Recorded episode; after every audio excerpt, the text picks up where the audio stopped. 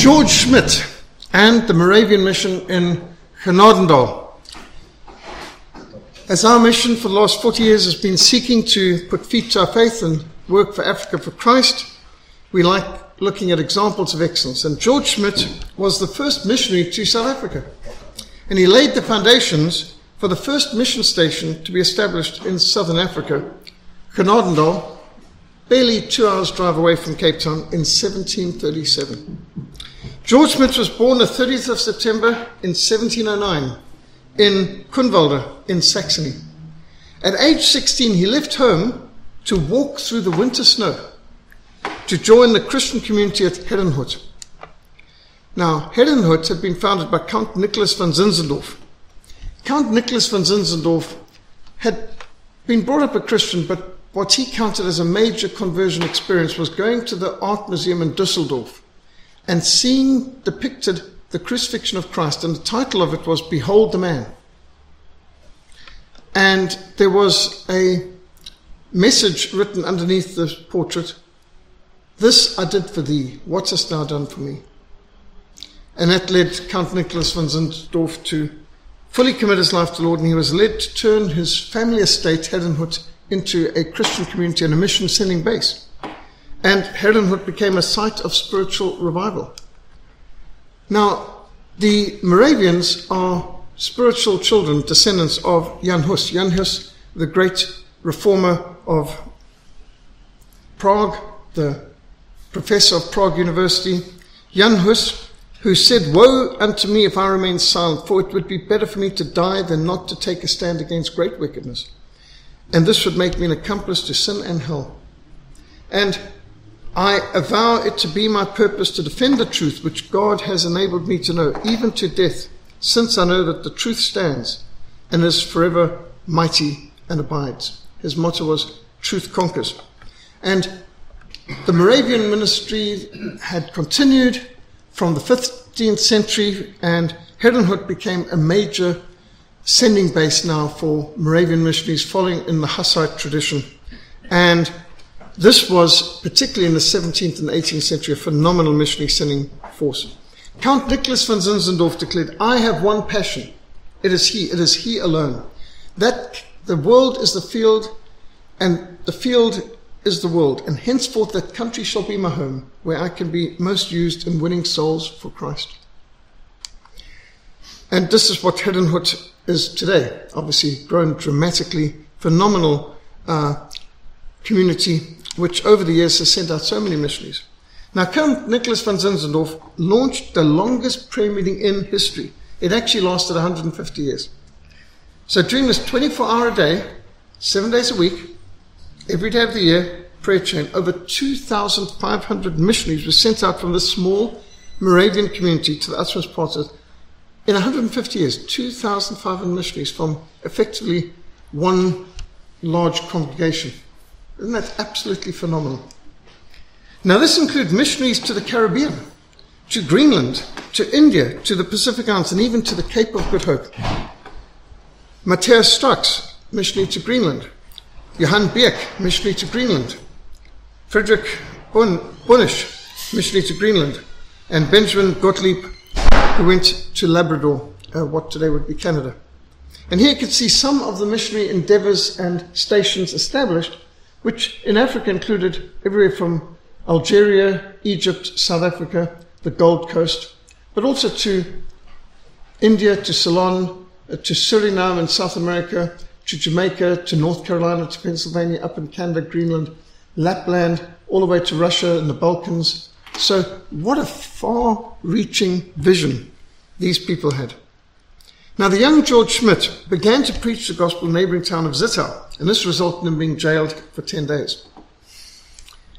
This experience only strengthened his evangelistic fervor, and in 1728, Schmidt left an even more ambitious evangelistic mission to Salzburg in Catholic Austria. Salzburg might look like a beautiful city to us today, but uh, it was harsh with Protestants and evangelicals and missionaries. And it wasn't long before he and his co-worker, Melchior Nitschmann, were arrested and imprisoned in Salzburg. And within a year, Nitschmann had died in the harsh conditions in Salzburg. George Schmidt endured six long, torturous years digging trenches, building fortifications as a prisoner, effectively slave labor, for the Catholics. He was only released and able to return to Herrnhut in 1734. Other evangelistic outreaches continued, including to Bavaria, which was very Catholic, and Switzerland. When news reached Count Nicholas von Zinzendorf of the terrible depravity and degradation of the Khoikhoi tribespeople in the Cape, who were known as the Hottentots at that time, George Schmidt was chosen to take the gospel to these despised people. In 1736, in response to requests for missionaries to be sent to the southern tip of Africa, George Schmidt was commissioned to go to Amsterdam and to arrange passage down to Cape Town. The Great Commission was his supreme ambition.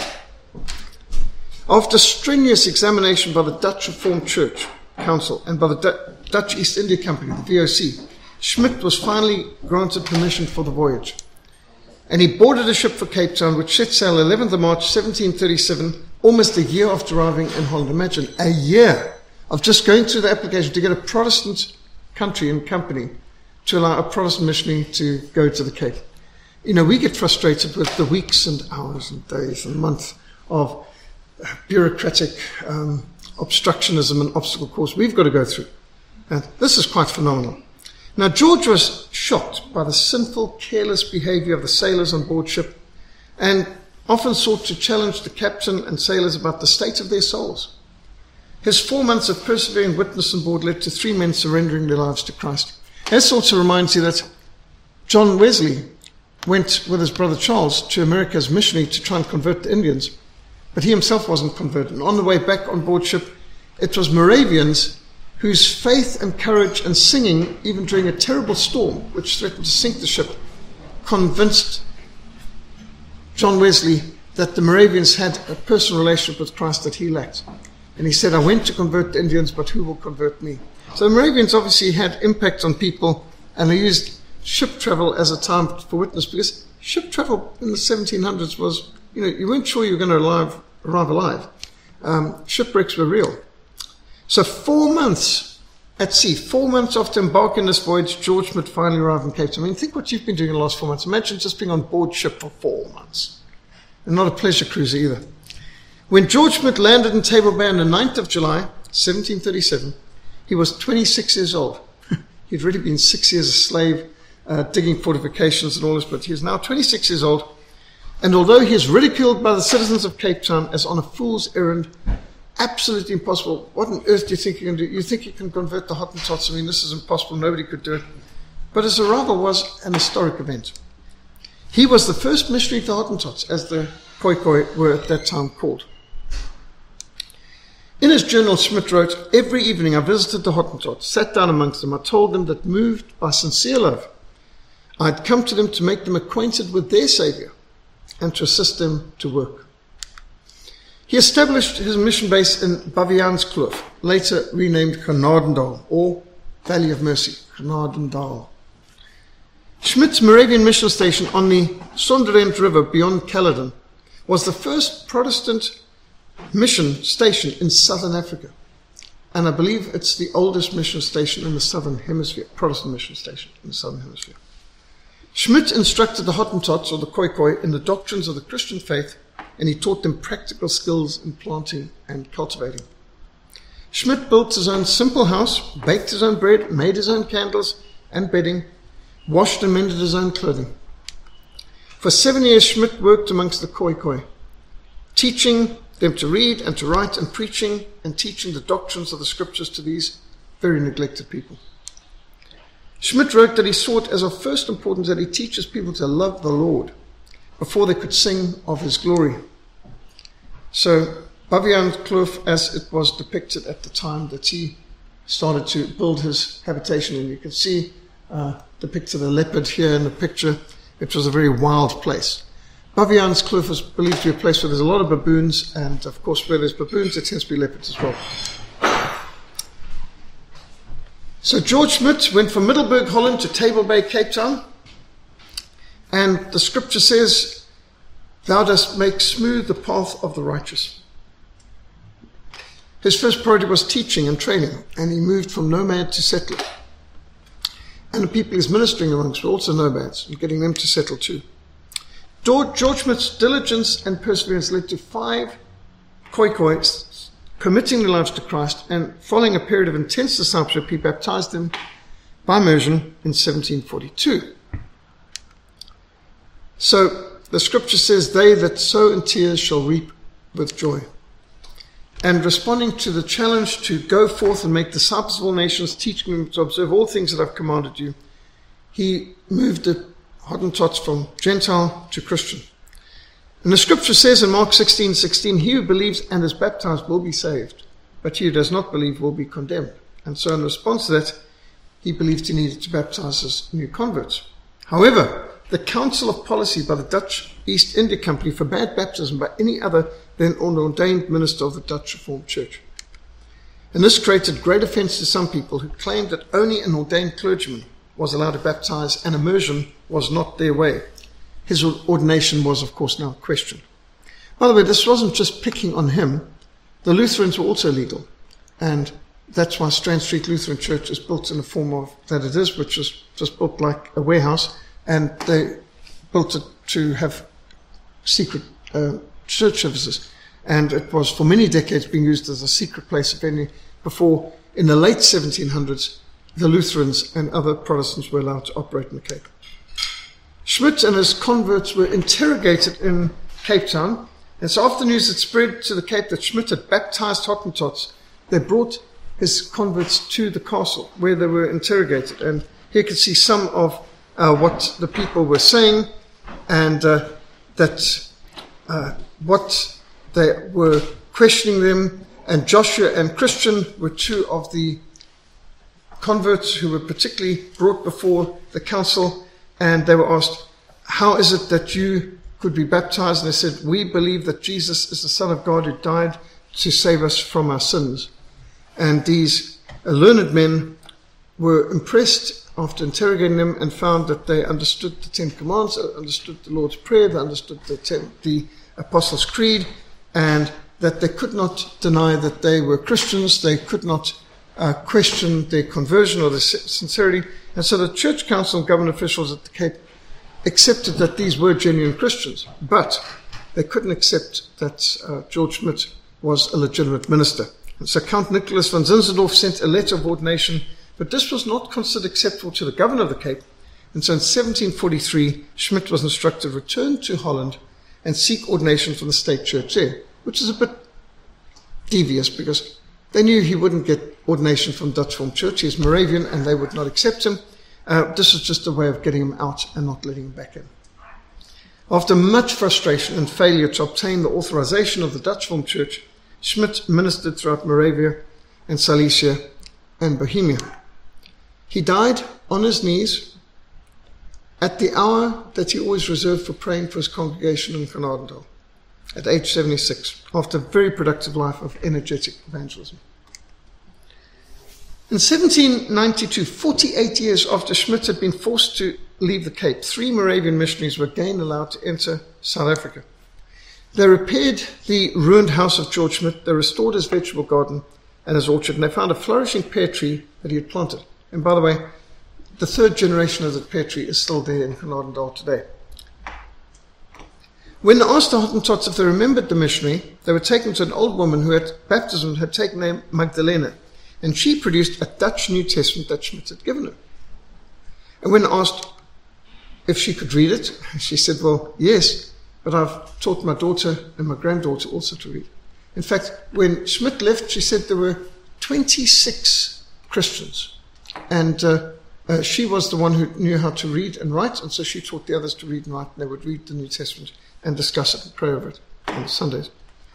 And so her daughter and granddaughter, who she taught to read, came and as the Moravian missionaries heard the granddaughter one of the first con- of one of the first converts reading from Matthew's Gospel, they rejoiced that the seed, sown so many years before, had borne such marvelous fruit. So the pear tree today has got the third generation. But back then they found the third generation of Christians already in Gnadenthal. So George Schmidt became known as the apostle to the Hottentots. Now, first they had a steep, step gabled church like this, and that's still there. but it became too small. And so in time they had to build a bigger church uh, at Genadendal. And so you've got the old church and today the new church, which was built in the 1890s. Here's a photograph of Genadendal back um, about 100 years ago. Just extraordinary to see the amount of forestation, and you can see the new church prominently um, in the center of this place of cultivation. And again, how much the people forested the area, much more forested than it is now. This is something like 70 years ago. And here's what they call the new church, which was built in the 1790s. And the positions of the buildings around 1850, you can see now number 16 here, that would be where the uh, teacher training college was, the first teacher training college in South Africa. The church is number one right here. Here's the old stepped uh, gabled church is number three here. And they've got the printing press is number nine and so on. So a place of order. In fact, you can see how Genadendal was modeled on Herrnhut. And it's got the same kind of flourishing body, mind, and spirit, agriculture, print shop, and all of that. So, on display, there's the requirements for missionary service. The first requisite for missionary is true conversion of heart. He must admit the deep corruption of his nature, both in soul and body. He must turn in faith to Jesus Christ, who has atoned for our sins, and seek from him the power to become a child of God. And thirdly, he must resolve henceforth to live no longer for himself, but unto him who died for us and rose again. And when the above foundation has been laid in the heart, the desire to do missionary work may take so powerful hold on the mind, it suggests to give that person to pray to God to give them a clear answer. Dear Savior, teach me to act according to thy good pleasure. If the thought is not from thee, remove it from me. But if it is the suggestion of thy good spirit, direct the court and guide me according to thy will. And then those who wish to become candidates for missionary service give notice of their desire to the elders of their congregation. This is then referred to the board of directors, and a candidate, after realizing what dangers, both bodily and spiritual, are connected with it, a candidate may revoke his or her engagement. What man is there that is fearful and faint hearted? Let him go and return to his house, lest his brethren's heart faint as well as his heart.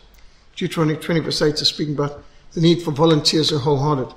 And this is in the context of being conscripted for war, that those who are fearful should go back home because they don't want those who doubt and are fearful to uh, infect the army.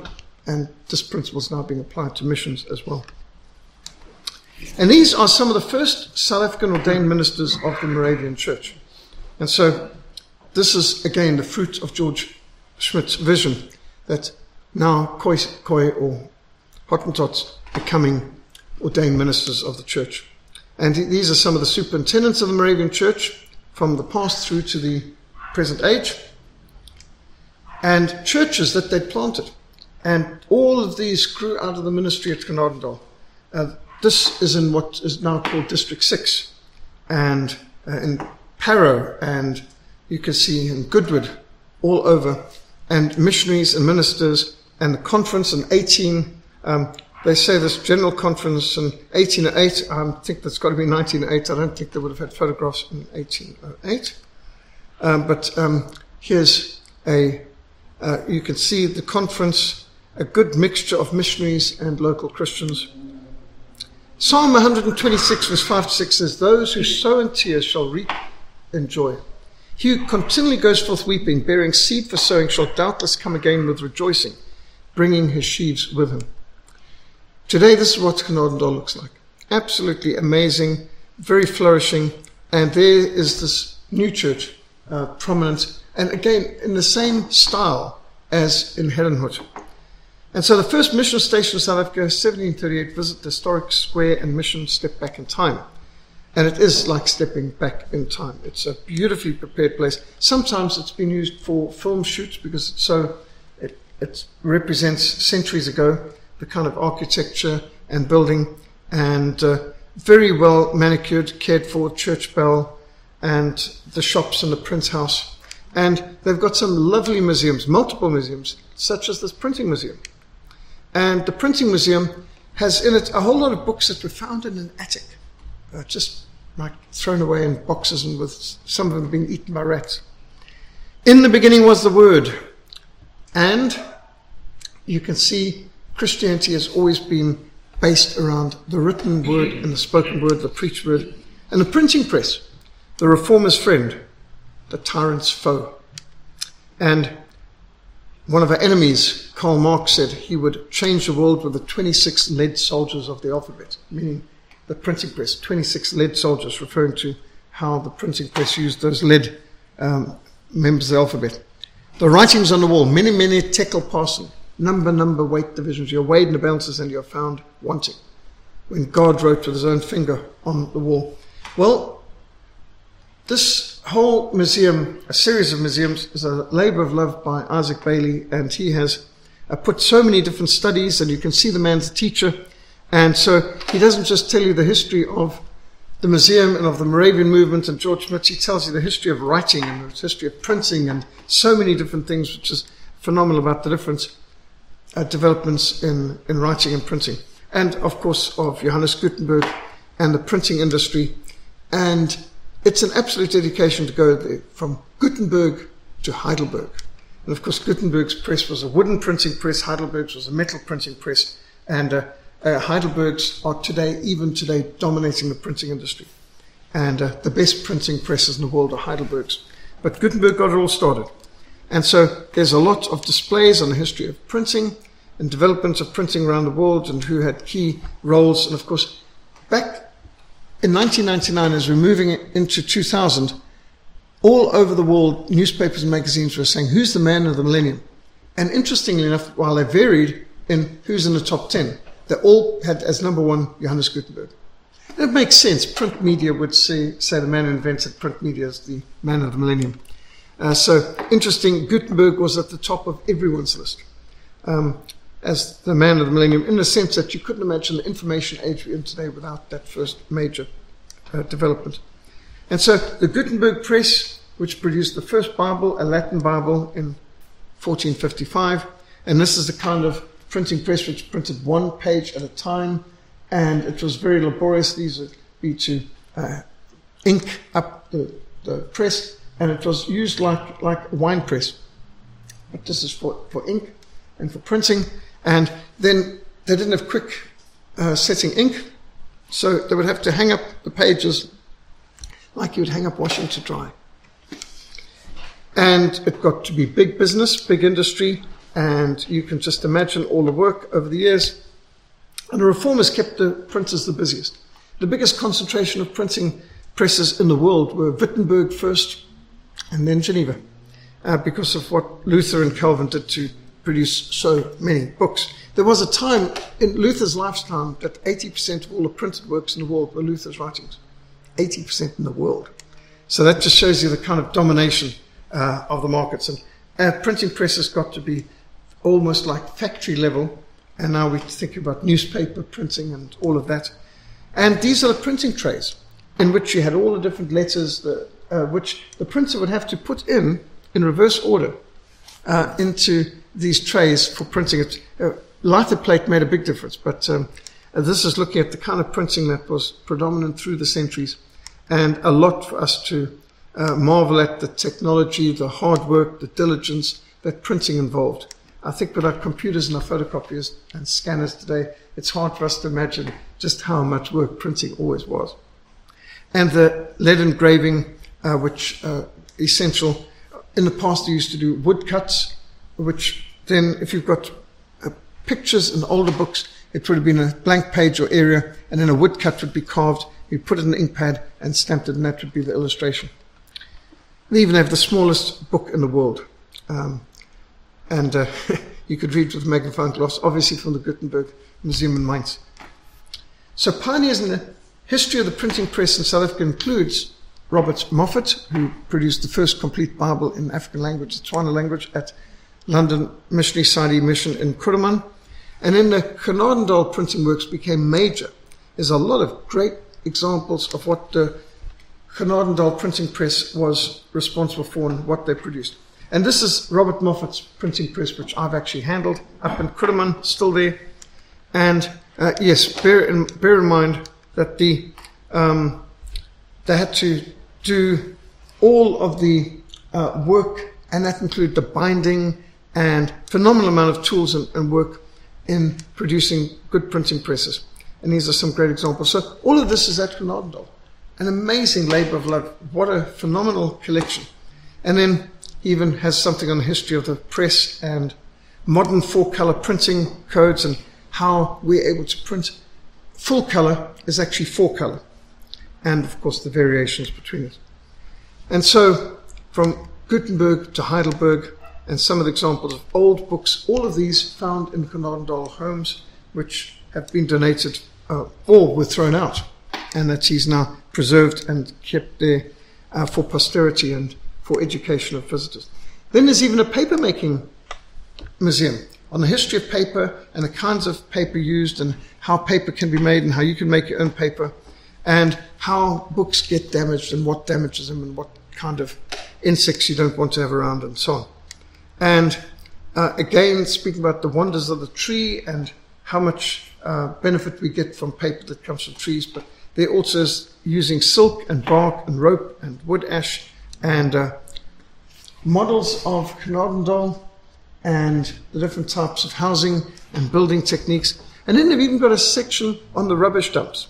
What they found in rubbish dumps uh, from the past, showing you you can learn a lot about society from the old what people throw away. You can see the, the vinyl disc of, of a seven single and um, the different types of plates and pots and jars and pottery. And then looking at how the houses were and how they are now, photographic showing the renovations and improvements over the years uh, and adjustments of the old church, the gabled, step gable church, and the new church. Uh, and uh, Isaac Bailey, being a teacher, can't just stop there. He goes into speaking about the world's tallest, highest structures worldwide and giving a history of South African architecture and the kind of houses that you can see in Genadendal and the way the people made bricks and examples of it and the pyramids. So uh, this is this is a real major education. How the people used to live when the missionary arrived and the kind of standard of living brought in with the high Christian work ethic and carpentry and culture and music and the gowns that the pastors would wear, um, all the way down to the actual um, mill. Now, the mill was the heart of the industry. Making use of the water flowing from the mountain, they drove this paddle wheel, and this paddle wheel was able to generate the ability to not only grind corn, but a whole lot of other things. So instead of just pounding corn and so on, people have done for centuries, able to grind things in a systematic industrial manner. And the secretary of the colony came here and said, There's no mill uh, in the whole of South Africa that, that can compare with the one in Genadendal. It's the best. Uh, when the Bible speaks about a millstone being tied around your neck and be cast into sea, that's a millstone. Um, everyone on a GCC couldn't pick it up. That, that's very heavy. And uh, the anvil, this reminds us of the Bible is the anvil on which many hammers have been broken. How many people have tried to destroy the Bible and all they do is destroy their hammers? And the different tools of farming and agriculture. Uh, so it's a real step back in time, a real education to go to Genadendal and to see the beautiful square, how well laid out it was, the architecture, these buildings that were so well built. And next to the church is the original teacher training college, the first teacher training college in the country. When people tell you Wellington had the first teacher training college, not actually. A couple of years earlier, Genadendal had the first teacher training college operational. Wellington's got the second oldest. Inside the new church, you can see again it's modeled on the Herrnhut uh, model, uh, the Moravian model, and absolutely uh, magnificent, interesting. And you may wonder what's with this uh, barrier in the middle? To separate the men and the woman. Um, that was common for centuries. Men sit on one side, women the other. Apparently, not to be distracted, to focus on the message. I don't think that's enforced anymore, but that just is a historical anecdote. The teacher training college with the clock above, and now it houses the central part of the museum. And they honor Johann Hus as the forerunner of the Reformation, the founder of the of the Moravians from which Herrnhut was established and out of which Moravian missionaries came. Nicholas van Zinzendorf said, I'm destined by the Lord to proclaim the message of the death and blood of Jesus, not with human wisdom, but with divine power. I have one passion, it is Jesus, Jesus only. And the Moravians are members of a Protestant Episcopal church called the United Brethren, and uh, they were founded in 1457 uh, by followers of Jan Hus. They call it the oldest Protestant church in the world, but I would have said that the Waldensians are the oldest. The Moravians are probably the second oldest Protestant denomination in the world. Behold the Lamb of God who takes away the sins of the world. Notice all the Moravians' logos, coats of arms, uh, depict a victorious lamb carrying a banner, normally with a St. George's cross. And so, um, our, la- our lamb has conquered, let us follow him. That is the motto. And uh, the emblem here seen in this um, depiction is of many nations coming to Christ. Of course, all nations, ultimately, through the blood of our Savior. Now, you go into the first room in the Moravian Museum, in what used to be the Teacher Training College, and you can see they've got a whole lot of things in. And apparently, uh, there's been complaints that um, that Isaac Bailey had the old South African flag up there, and he said, but it's history. And we've got the British flag here too, and the Dutch flag, and the French flag, and it's all part of history. And uh, so he refused to move it, and it's still there. Because this is to understand the Cape, and from the uh, Dutch rule, the British invasion, the Batavian rule, the British second invasion, and uh, all the way through uh, the history of the Cape and what led to Genadendal's golden age when it was one of the most flourishing towns, not only in terms of uh, spiritual input and training of teachers, but uh, architecture. They, they, they, were a place of uh, tailors and seamstresses and so much Christian creativity. The carpentry, uh, the first uh, knives made in the Cape were made here, and, and so on. Very high standards, and so the Golden Age was looked at. And uh, liquor was banned from uh, evidently is not anymore. Um, and here's just some of the famous Bibles, which includes the New Testament that was given uh, to Magdalena by the missionary George Schmidt. And then he starts to uh, document the first signs of declining life. Of course, each generation must appropriate the Savior. God does not have grandchildren. And so we cannot just live on the faith of our parents and our grandparents each generation has to take up the torch, and some generations have dropped the torch or dropped the ball completely. And uh, they also show how many people from Genadendal served in the military in the First and Second World Wars and the Border War. And uh, interesting looking at how clothing fashions have changed over the years. And just uh, a lot look at the turmoil, the conflict, the court cases, uh, the who were the rulers over these years. And Here's some of the interesting uh, signs that were around Genadendal. We consider it a matter of the highest importance that the strictest morality be attended to. Before anyone obtains leave to reside uh, in Genadendal, he promises to conduct himself in all things to follow the precepts of the apostles. And then it says, everyone must remain in their own house in the evenings and not go around visiting others. All inhabitants of this place must be attentive to cleanliness in a person's house and environs. And there's all kinds of rules like this. Um, so this is the oldest fire engine in um, uh, This water pump was donated by the congregation in Holland in 1802, used to extinguish fires, to clean windows, and to water gardens. And here's the fireman's prayer. When I'm called to duty, God, whatever flames may rage, give me the strength to save a life, whatever be the age. Help me to embrace a little child before it is too late, or save an older person from the horror of that fate. Enable me to be alert and quickly and efficiently put the fire out. I want to fill my calling and give the best in me, to guard my every neighbor and protect his property. And if according to your will I have to lose my life, please bless with your protecting hand my children and my wife. Interesting different baths that are there and uh, all kinds of ingenuity, and some of them uh, can be rocked as well. And again, you can see the ingenuity of Christian work ethic and the different tools and equipment, uh, inventions uh, that people use in order to make their lives and their daily duties easier and more efficient. And uh, all of these, Genadendal history. So uh, just an amazing amount of coffee grinders and meat grinders and every other kind of cheese making machines and waffle irons and irons and and in um, shooting, rackets, uh, fencing, uh, photography, um, and in history of photography. So uh, Isaac Bailey had a real lot of fun uh, turning this into real teaching opportunity. And it's a great place to take schools and homeschoolers. And I've taken homeschoolers and guided tours at uh, Genadendal before. And photography examples. Well, just thinking, when did you last see tennis players dressed like this? I remember when tennis players all wore white. These days, sometimes they don't even wear a shirt at all. And the amount of people acting like absolute slobs on the courts today. Sports is not what it used to be. I remember when I did sports at school, white tackies, white socks, white shorts, white shirt.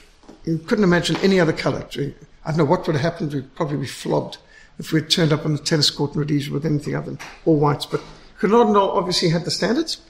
And you can see the tennis players and the way people dressed and their, their model of, of a wedding. This looks like the kind of picture that would come from a Jane Austen novel uh, from uh, England uh, back in the early 1800s. And this, this is the kind of model. Um, they're looking at some of the great women in history, uh, which includes people like uh, Cleopatra and uh, I don't know what Catherine de Medici is doing there. Um, I would have put as one of the worst Jezebels out there. Queen Victoria, understandable.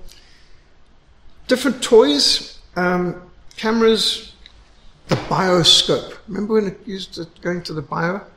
And uh, the first radio in Genadendal from 1930.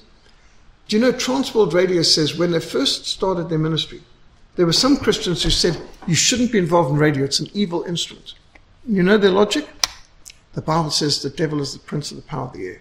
We should, we should boycott radio. And yet, radio has been magnificently used for evangelism and discipleship and for worship worldwide. There are some people who, technophobes, who've opposed even good technology, and it's, it's a bit strange. But anyway, they had no problem taking the radio into Genadendal. And tins. Somebody collected a whole lot of interesting tins. I must say, uh, before recycling, we had tins and glass bottles and jars. And so uh, we would go and we would refill these at the shops. And surely that's better than all the plastic and recycling we do today. And these tins were very interesting. I mean, a lot of character. And here they are, 100 or more years later, and still being used. And then office equipment and stamps and coins and a history of measuring time and uh, the creation uh, and how to be able to measure time, how you classify time, solar time or geological time, and biological time, all the different seasonal cycles in both life and nature, and chronology and how you actually have a development history of it. So this is really an education. It's, it's, you can learn so much in just a day walking through and uh, reading the different um, studies that have been put together. Uh, long case clocks, wall clocks, bracket clocks, mantle clocks. And he goes absolutely wild here with um, a, a, watchmaker shop and the different watches. Uh, by the way, do you know why we moved from having pocket watches to having wristwatches? And when? First World War. Up till First World War, everyone would have a pocket watch. The idea of having a wristwatch was, what would you do that for? It was because of the need in the First World War to be able to easily consult time to coordinate attacks that they invented wristwatches. It was specifically for the military in the First World War where wristwatches came about. I didn't get that there, but that's just one interesting anecdote as to why we moved from pocket watches to wristwatches. And what's involved in electromagnetic watch and the tools of the watchmaker and think how much work it took to put all these things together. And he got different people to donate their items to the uh, museum and uh, uh, great heirlooms and things that belonged to their grandparents, maybe, and uh, pastimes. and all the different ways of being able to uh, signal time and, you know, Big Ben London, on and on, and how we work out our calendars. So, you then go into an attic and they've got all kinds of farm equipment. And it just carries on. Uh, what the blacksmith did and what equipment they used for uh, drilling and trades and crafts and lathing and all the different keys made as well. And the tools of making barrels and what's involved in a barrel. I didn't know about all these different categories of barrel. You know, we just think of a barrel, but obviously there's more to it than to make something that can last on the ships and last for ages. The tools of the blacksmith and of the farmer. And then you go into the music room, and wow, musical instruments as a means of communication. And the kind of musical instruments that were used by the Khoisan when George Schmidt arrived, and the kind of uh, musical instruments that George Schmidt's people brought in, and the organs and the pianos and the bugles and the trombone, and uh, just magnificent. And all these belong to different people in different homes. And he convinced people to donate it to the museum. Some of them on long loan, um, others have been fully donated. Convinced that surely this is more valuable to be benefited by anyone. And you know, as, as he went some home, said, "Do your children play the organ? Do your grandchildren play the organ? Well, then let's get it into the museum." And uh, because nobody in your home's using it, and uh, what uh, 50 years he built up this museum, and you can see a lot of history here. And of course, Mozart and uh, Schubert and Chopin uh, and Handel and Bach and just uh, magnificent. You could see so many of these made in Netherlands, made in Germany, made in Canada even. And uh, I think this is the first organ to be brought into South Africa. And so these are just some of what's there. And there's this lovely message at the end when the trumpet of the Lord shall sound and time shall be no more. So there's a lot of scriptures, a lot of in- information like what's important different bugle calls and what they're for. The chief object of the Moravian ambition was health of soul. As the revival deepened, the number of meetings increased. Not a day passed without three meetings for the whole congregation. Five in the morning they met in the hall, joined in a chorus of praise. At dinner hour they met again, then about nine o'clock after supper. They sang themselves to rest. At an early period, the whole congregation was divided into 90 unions for prayer, and each band met two or three times a week. The night was as sacred as the day. That's just extraordinary. And so singing has always been a mark of revivals. And so he shows the hymn books. And you can see this is a very Moravian emblem, the, uh, the chalice. And uh, you'll see in Bill Bathman's badges over there, he's got a Czech flag with the chalice, because the chalice symbolized the Moravians of Jan Hus. Because the Catholics would not allow the laity to have the chalice, they didn't get the wine, they only had the bread, uh, because it was only for the clergy. And so the chalice was a symbol of the Protestant Reformation that, no, we also give the chalice to the laity. Then there's a history of education at Genadendal. And it's from George Schmidt to Louis Schmidt. And as the different types of educators, the primary school principals, and the types of desks they had, and the textbooks they had, and what they learned, and uh, who was um, uh, this uh, last Louis Schmidt, and what they achieved. And of course, a lot of the education was under the Union Jack and uh, Queen Victoria and then King uh, Edward and so on. So uh, the different grammar books they used, and all of this shows you both the types of printing and, of course, the languages and Dutch and English. And here are some of the school books printed at Genadendal because it was a teacher training center. But originally they were using these uh, blackboards, little handheld. When we speak about a tablet, that's what a tablet used to mean, not the electronic things we use these days. You know, bring your tablet to school. What? They would bring their tablet to school 150 years ago? Yes. Not the kind of tablet we think of. And some of the school textbooks and so on here, all printed at, at this place. Writing materials uh, and styles of writing. The first teacher training college uh, in South Africa really started 1838. And uh, the students were admitted. And this is interesting when you get to the rules of the school. Oh my. I mean, Ryan and I had fun reading through the rules of the school. And uh, thinking, well, a lot of schools today could benefit from these rules. And uh, you can see that there's been a deterioration in moral standards and character training in average school today. But uh, the, this is quite educational. And the barbers at one time were also the surgeons. And um, sadly, bloodletting used to be considered a good idea for the surgeon. So when a person was sick, it's because of bad blood, so they bleed you, uh, cut the wrist, and so on. And that's how America's first president died. Uh, they, he was sick, so they bled him, and he didn't get better, bled him some more until he died of loss of blood. And uh, it just shows you um, physicians have been wrong frequently, and uh, quite recently too. So here's the chemists section, and history of chemistry and history of medicine and the early medical instruments, some of which look quite barbaric, um, and the mission laboratory, the telegraph timeline, and how they were able to generate electricity uh, through um, a movement, uh, which is actually quite interesting. Um, how they are using a metal pin um, with the isolated lead, which is therefore an electric condenser to store electric charges, and it became electromagnetic conductor. Uh, quite interesting uh, early developments. And so there's a whole lot on medicine going all the way through from uh, Somerset Hospital to Groote Schuur and Chris Barnard's heart transplants.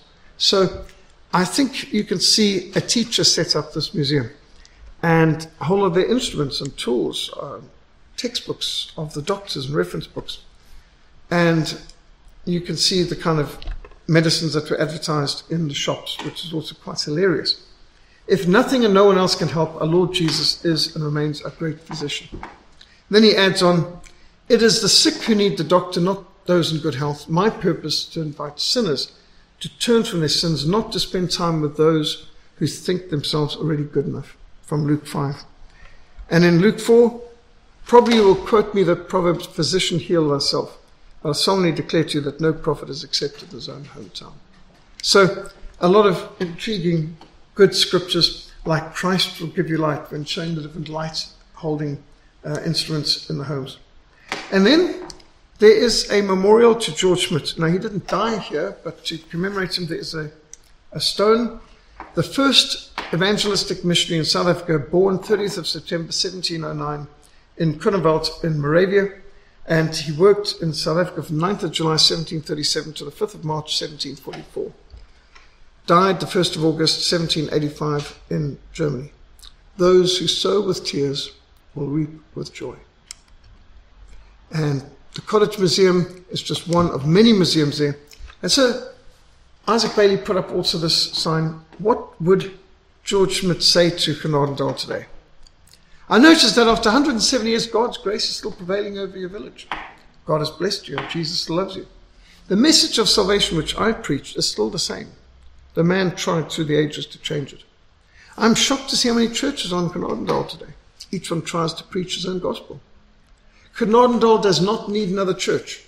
Genadendal needs the Lord Jesus Christ. I would like to meet you one day up yonder, and at the entrance of eternity, God will not ask you about your church affiliation. But what did you do with Jesus? You ask me what to do, the answer is right above your head. If my people who are called by my name will humble themselves and pray and seek my face and turn from the wicked ways, then will I hear from heaven and I'll forgive their sin. When we were out there, we had the privilege of meeting Isaac Bailey, the very curator who set up the whole museum. 50 years labor of love, built it up, and uh, he gave us about an hour of uh, insights and information uh, before we had to head off. But uh, what a joy to meet him.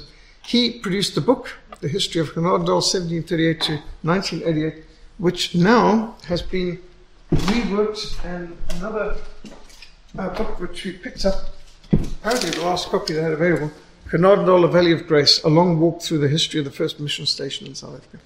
And so um, some of the rare pictures that I've gotten here uh, were scanned from that very book today, despite our computer system being completely out today. So we actually had to go to um, Postnet to get some of the scans done because uh, the last two days we've had no internet connectivity. As you are about to leave Genadendal, they've got Auf Wiedersehen Again, remembering that their original missionary came from Germany. Those who sow in tears shall reap with joy. Any questions, any comments at all on Genadendal and the first missionary to South Africa, George Schmidt? Well worth a visit. Less than two hours drive from Cape Town. Just part of our Great Commission. What at the moment? At the moment, it's a great museum, but it's a mission field. The mission station is not functioning. It needs to be. Uh, the churches are operational, but it's not a mission station anymore. It's a museum, and I think that's a challenge to us because it reminds us that every generation has to take up the torch, and that God doesn't have grandchildren. So, uh, was for for about two centuries a powerful mission station, but it's not been uh, doing very well. We've gone and done a few outreaches, literature distribution, and so on. I've wanted to go and do Jesus Film outreaches and so on evening.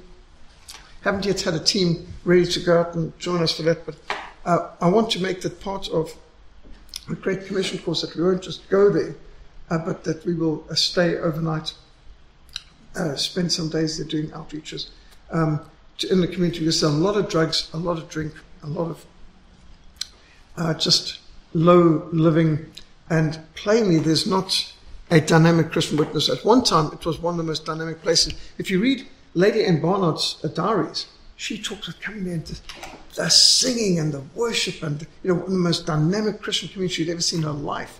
So uh, that was in the late 1700s. Lady Anne Barnard was super impressed with Genadendal.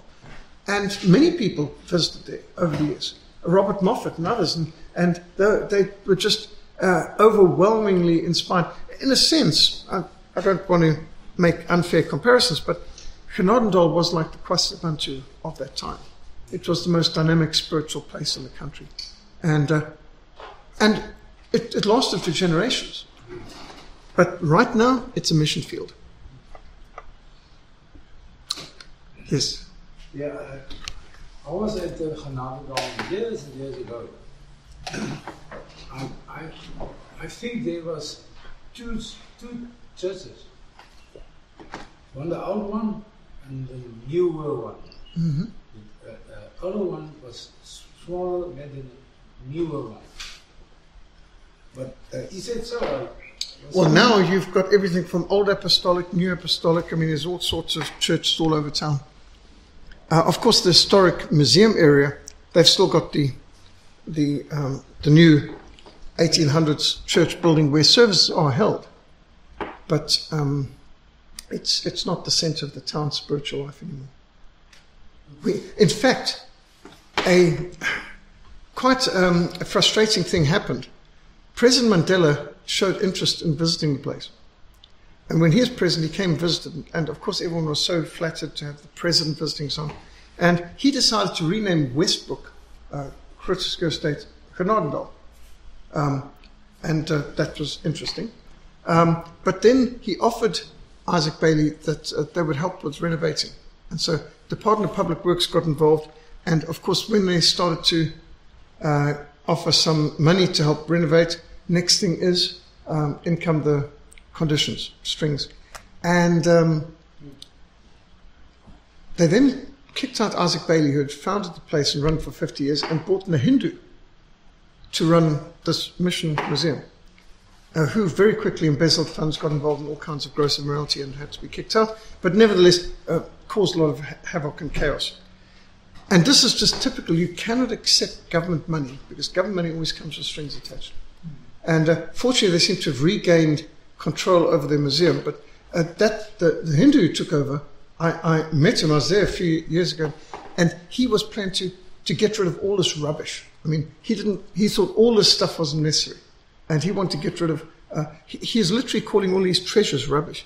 And what on earth is a person like that doing, being put in charge of? You need a Christian to run a Christian museum. I mean, could you imagine asking a Jew to run a Muslim um, mosque and museum in Saudi Arabia? It's just unthinkable. So, uh, how Christians can allow pagans to come in and take over their own places.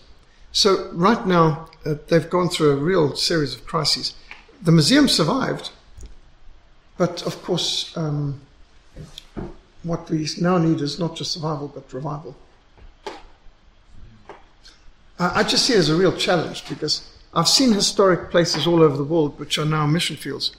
You go to Britain, Germany, many of these great, wonderful places where so much uh, of the grace of God was seen in centuries past. Right now, the people there are lost. They need missionaries to go to them now and take these places back. And here, this is not that far from Cape Town. I just see it as a great challenge. We need, we need a missionary to Genadendal to revive the work these days.